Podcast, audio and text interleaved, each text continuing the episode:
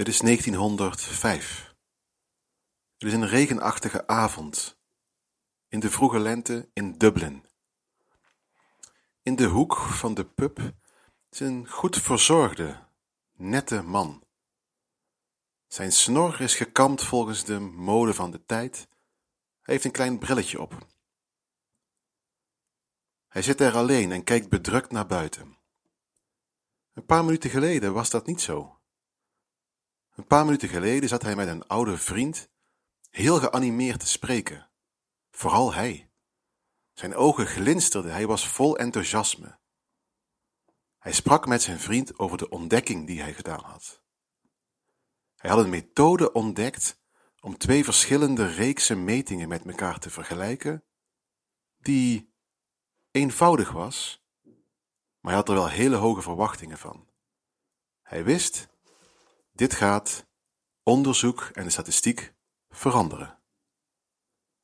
Deze man was William Gossett en hij keek zo bedrukt omdat hij ook wist dat zijn baas hem niet zou toestaan de bevinding te publiceren. Zijn baas was de brouwerij Guinness en William Gossett zou zijn hele leven daar hoofdbrouwer blijven. Daarnaast deed hij een van de meest invloedrijke ontdekkingen in de statistiek ooit. Hij vond de t-toets uit. Welkom bij Audiostatistiek, de podcast over statistiek zonder plaatjes.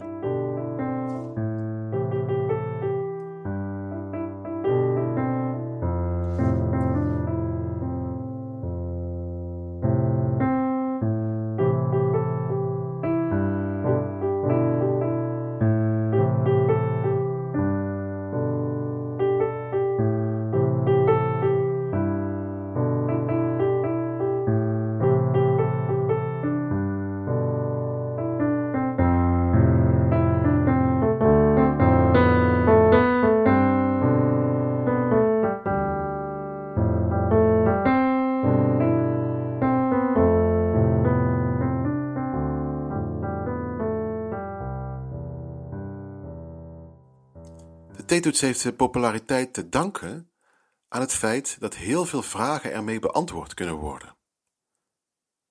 Bij de theetoets onderzoeken we namelijk of twee groepen van elkaar verschillen. Of het nou groepen patiënten zijn, of groepen metingen aan proefdieren, groepen mensen, groepen metingen aan graanvelden, noem het maar op. De t-toets is er geschikt voor. Dit verklaart de populariteit van de t-toets en ook omdat het gewoon een heel slimme uitvinding is. Wat William Gossett zich afvroeg toen hij de t-toets ontwikkelde, is wat is een echt verschil tussen twee groepen? Hij was verantwoordelijk voor de kwaliteitscontrole bij Guinness en ze moesten weten of het bier over de tijd wel gelijk in kwaliteit bleef. Zij wilden batches bier met elkaar vergelijken. Wanneer zijn twee groepen echt verschillend van elkaar? Daar heb je twee dingen voor nodig. Aan de ene kant moeten twee groepen verschillen in hun gemiddelden. En aan de andere kant moet dit verschil consistent of stabiel zijn. De eerste voorwaarde is het makkelijkst te begrijpen. Als twee groepen verschillen in hun gemiddelde, betekent dit eenvoudigweg dat de ene groep, gemiddeld genomen, hoger scoort dan de andere groep. Ik heb een drankje ontwikkeld waarvan ik meen, of beweer, dat het concentratievermogen stimuleert. Dat gaan we onderzoeken. Ik laat 100 mensen zo'n drankje drinken en daarna een concentratietest doen. Een andere groep van 100 mensen laat ik een glas water drinken en daarna een concentratietest doen. Ik bouw nog wat andere controles in en dan heb ik een mooi experiment. Gemiddeld genomen scoort de groep die mijn drankje dronk 5 procentpunten hoger op de concentratietest. Dat klinkt best wel indrukwekkend. Echter wil ik ook weten of dat verschil consistent was. Het zou zo kunnen zijn dat sommige mensen die het drankje dronken daar heel veel baat bij hadden terwijl andere mensen die water dronken beter scoorden dan een groot deel van de mensen die het drankje dronken. Hier gaan we terug naar de aflevering over het gemiddelde. Omdat het gemiddelde gevoelig is voor uitschieters, zou het zo kunnen zijn dat sommige mensen heel veel beter deden na het drinken van het drankje, van het concentratiedrankje. Die paar mensen zouden dan het gemiddelde van de concentratiedrankjesgroep enorm omhoog halen. Wat ik een overtuigend verschil zou vinden tussen de twee uh, condities, tussen de twee groepen, is als bijna alle mensen die het drankje dronken ook hoger scoorden dan bijna alle mensen die van tevoren water dronken. Dat is een verschil waarvan je zou zeggen: ja, dat is overtuigend. En niet alleen het verschil in de gemiddelde. Jullie herinneren je misschien nog wel het voorbeeld van de schoolklas. Ik had een schoolklas waarbij iedereen ongeveer 6 scoorde. Toen kopieerde ik die data om een nieuwe schoolklas te maken en verhandelde ik twee cijfers.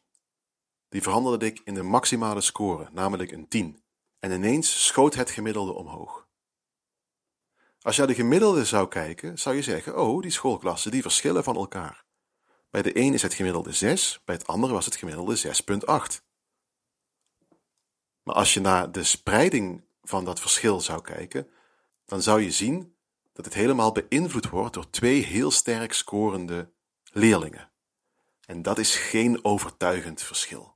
Dit was de vraag die William Gossett zichzelf stelde. Wanneer is een verschil tussen twee groepen overtuigend? Je hebt daarvoor nodig een verschil in de gemiddelden en dit verschil moet consistent zijn. Alle mensen in de ene groep moeten hoger scoren dan alle mensen in de andere groep. Ik zeg alle mensen, maar dat is bij wijze van spreken. Dat is wel een heel sterk verschil. Heel constant verschil. Deze twee dingen, dat er een verschil in de gemiddelde is en dat dit verschil stabiel moet zijn, combineerde William Gossett in één cijfer. En dat cijfer noemde hij T. Dat is een typische truc van statistici, dat als ze een cijfer hebben wat variabel moet kunnen zijn, dan geven ze het een letter. En zo was de t-toets geboren. T is het verschil in de gemiddelde tussen twee groepen, gedeeld door de spreiding, oftewel standaardfout van dat verschil. Gossett pakte de twee dingen die er echt toe doen voor twee groepen om echt van elkaar te verschillen en deelde ze door elkaar. Het mooie aan t is dat als het verschil tussen de twee groepen in gemiddelde groter wordt, wordt t ook groter. Als de spreiding van dat verschil kleiner wordt, wordt t groter. Dat laatste is eigenlijk heel logisch. Als de spreiding in het verschil kleiner wordt, dan wordt de consistentie, de constante van dat verschil, groter. Dus als iedereen in de ene groep hoger scoort dan iedereen in de andere groep, heb je een heel constant verschil. Een heel stabiel verschil. In zo'n geval is de spreiding van het verschil klein en zal t groot zijn. Dus twee dingen die er echt toe doen om twee groepen metingen van elkaar als verschillend te beschouwen, worden in t in één getal gecombineerd. En wanneer t groot is, dan is er voldaan aan de voorwaarden om twee groepen echt verschillend te noemen. Er blijven nu minstens twee vragen liggen. De eerste is: wanneer is t dan groot genoeg om van een echt verschil te spreken? Dat lezen we af aan de p-waarde.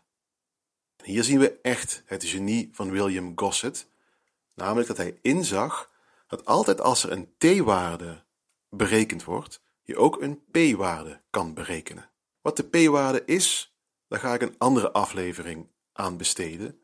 Maar velen van ons zijn bekend met het gegeven dat als de p-waarde kleiner is dan 0.05, we concluderen dat twee groepen echt van elkaar verschillen. Dus t is groot genoeg om een verschil als betrouwbaar of als echt tussen aanhalingstekens weer te geven als de p kleiner is dan 0.05. Iets anders wat ik nog niet behandeld heb, maar wat wel belangrijk is, is wat bedoel ik eigenlijk als ik zeg of er een echt verschil is? Een betrouwbaar verschil heb ik het ook over gehad.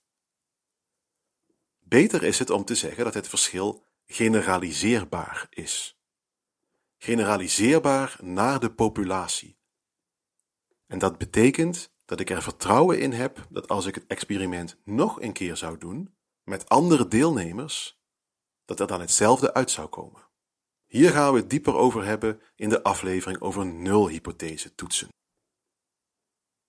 Hoe liep het eigenlijk af met onze besnorde, geniale hoofdbrouwer? Hij publiceerde toch. Hij had namelijk een akkoord gesloten met zijn werkgever dat hij het mocht publiceren, zolang hij maar niet de woorden bier, Guinness of zijn eigen naam in het artikel vermeldde. En daarom publiceerde hij onder de naam Student, zijn pseudoniem. En daarom wordt de test ook heel vaak Students T-test genoemd.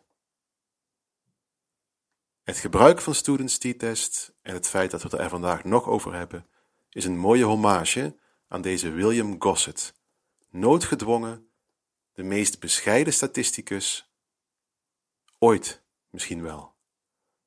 Want heel veel statistici vernoemen tests naar zichzelf of hun collega's doen dat voor hen. William Gossett niet. William Gossett zal altijd de intelligente student blijven.